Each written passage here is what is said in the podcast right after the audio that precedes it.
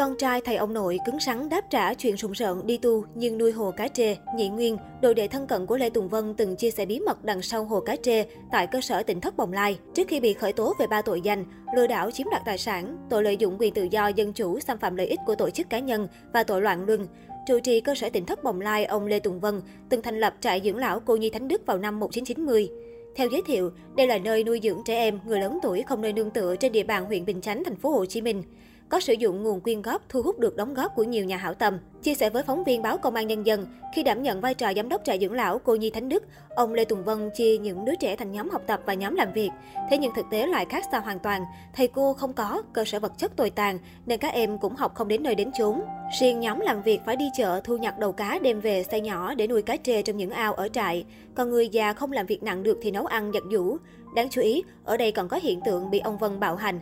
Đến năm hai nghìn không trăm lẻ bảy, Ủy ban Nhân dân huyện Bình Chánh có quyết định chấm dứt hoạt động đối với cơ sở Thánh Đức vì phát hiện nhiều sai phạm như không đăng ký tạm trú cho những người lưu trú, không làm thủ tục nhận con nuôi theo quy định của pháp luật và có dấu hiệu trục lợi. Trước những hành vi gian dối của ông Lê Tùng Vân, mới đây mạng xã hội bất ngờ dậy sóng trước câu chuyện rùng rợn xoay quanh hồ cá trê, nơi những trẻ em mồ côi từng làm việc. Cụ thể, trong video chia sẻ Tịnh Thất Bồng Lai, Facebooker Nguyễn Xin kể,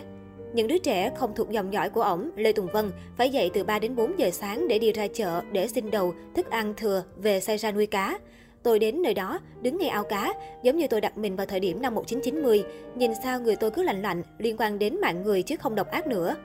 Những đứa trẻ mồ côi từng sống với ông Lê Tùng Vân giờ mất tích, không biết ở nơi nào luôn, sống chết ra sao. Sau đoạn clip của Nguyễn Xin, netizen không khỏi hoang mang vì đến thời điểm hiện tại, tung tích của nữ sinh tên Diễm My từng vào đây tu hành cũng bốc hơi một cách lạ kỳ. Liệu có được an toàn hay không? Lục lại phát ngôn của Nhị Nguyên, một trong những đồ đệ thân cận của thầy ông nội vào ngày mười chín tháng mười một. Thanh niên sinh năm một nghìn chín trăm chín mươi tám này ca ngợi công đức vô lượng mà ông Lê Tùng Vân đã cứu giúp cho đời. Theo đó, để duy trì cuộc sống của hơn tám mươi người tại Trại Thánh Đức, ông Lê Tùng Vân phải làm nhiều nghề khác nhau như, trong đó có nghề làm nhang và nuôi ao cá trê. Nhị Nguyên khẳng định chắc nịch rằng, sư phụ mình chưa bao giờ trông cậy hay xin trợ giúp từ bất kỳ nhân vật khác nào.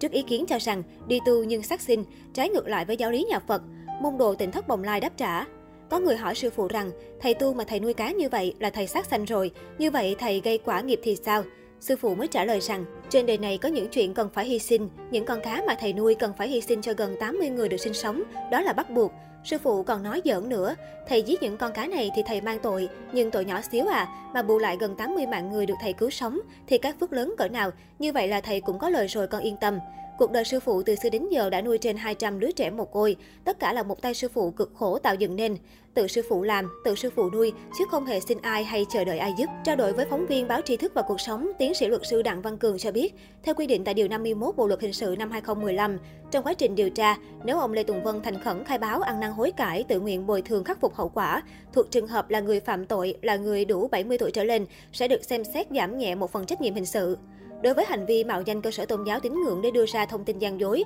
chiếm đoạt tài sản của người khác từ hai triệu đồng trở lên, thì đây là hành vi lừa đảo chiếm đoạt tài sản. Đối với hành vi mạo danh cơ sở tôn giáo tín ngưỡng để đưa ra thông tin gian dối, chiếm đoạt tài sản của người khác từ hai triệu đồng trở lên, thì đây là hành vi lừa đảo chiếm đoạt tài sản. Hành vi này sẽ bị truy cứu trách nhiệm hình sự theo quy định tại Điều một trăm bảy mươi tư Bộ Luật Hình sự năm hai nghìn không trăm mười lăm, sửa đổi bổ sung năm hai nghìn không trăm mười bảy với mức chế tài cao nhất của tội danh này có thể đợi hai mươi năm tù hoặc tù chung thân. Luật sư Cường cho rằng, cơ quan điều tra sẽ làm rõ những thông tin gian dối trong việc giả mạo cơ sở tôn giáo của nhóm người này được thực hiện như thế nào và số tiền đã nhận ủng hộ từ các tổ chức cá nhân là bao nhiêu tiền để làm cơ sở xác định tội danh và mức hình phạt. Trường hợp có căn cứ cho thấy những người này đã đưa ra thông tin gian dối, mạo danh cơ sở tôn giáo để nhận tiền từ thiện rồi chiếm đoạt mà số tiền từ năm trăm triệu đồng trở lên, người vi phạm sẽ phải đối mặt với khung hình phạt cao nhất là phạt tù từ mười hai năm đến hai mươi năm hoặc tù chung thân.